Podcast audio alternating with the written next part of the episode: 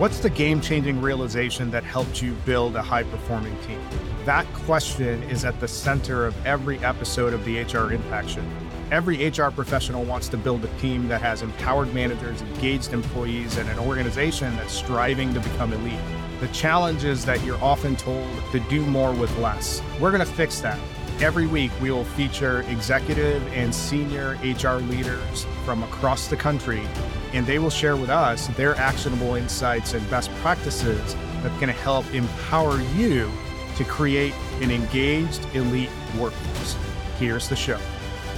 Hi, I'm CT, co founder of Engage Rocket. We help busy HR leaders in mid sized companies to build empowered managers, engaged teams, and elite organization. Today, we're going to be talking about mentoring programs and how these help to build employee engagement in your organization. And because at Engage Rocket, we believe in making better people decisions with data, we had a look at some of the data on mentoring programs. First, what we realized was mentoring programs boosted minority representation at the management level from 9% to 24%.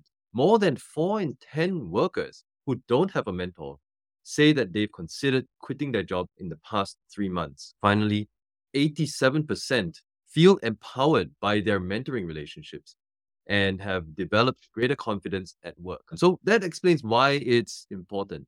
Now, what exactly is a mentor or some kind of mentoring relationship? So, very simply defined, it's a partnership between co-workers dedicated to learning and growth. There are several different types of mentoring, the most common being a one on one kind of relationship. The frequency in which mentors meet and the way that they interact and communicate differs from mentor and mentee uh, across multiple different ways. So, some of the most common one is meeting up for coffee, or sometimes it's a regular Zoom call every three months, but it really depends on the mentor and mentee. And another big question we get is so who should be mentors? And the answer that I found is actually really should be anyone, especially if you're in a senior position and you're a minority. So what we find is that traditional mentoring relationships can inadvertently create elitist circles where people who are in senior positions tend to mentor others who look a lot like them. And if you're a minority in a senior position, it really would help for you to actively reach out to others for greater inclusion and representation within the organization and provide that level of mentoring support. So, how do we get started?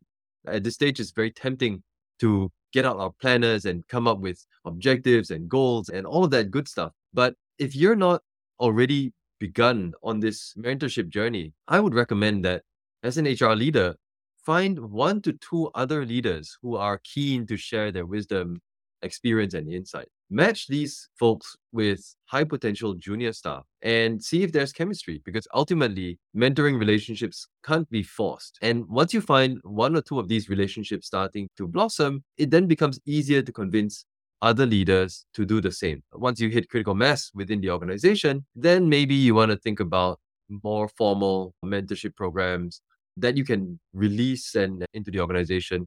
But until that point, my recommendation is it's much better to adopt a more informal, organic approach to starting out something like this than to have something a little bit more top down and process driven. For more tips on helping mid sized companies to do more with less, hit like on this post and follow us Engage Rocket on LinkedIn. Thanks for listening to this episode of the HR Impact Show. We hope you liked the conversation. Don't forget to continue supporting us by joining the HR Impact community. You can find the community at www.engagerocket.co slash HR Impact. Tune in next time where we'll have another guest who's going to share with us the game changing insights that help them build high performing teams.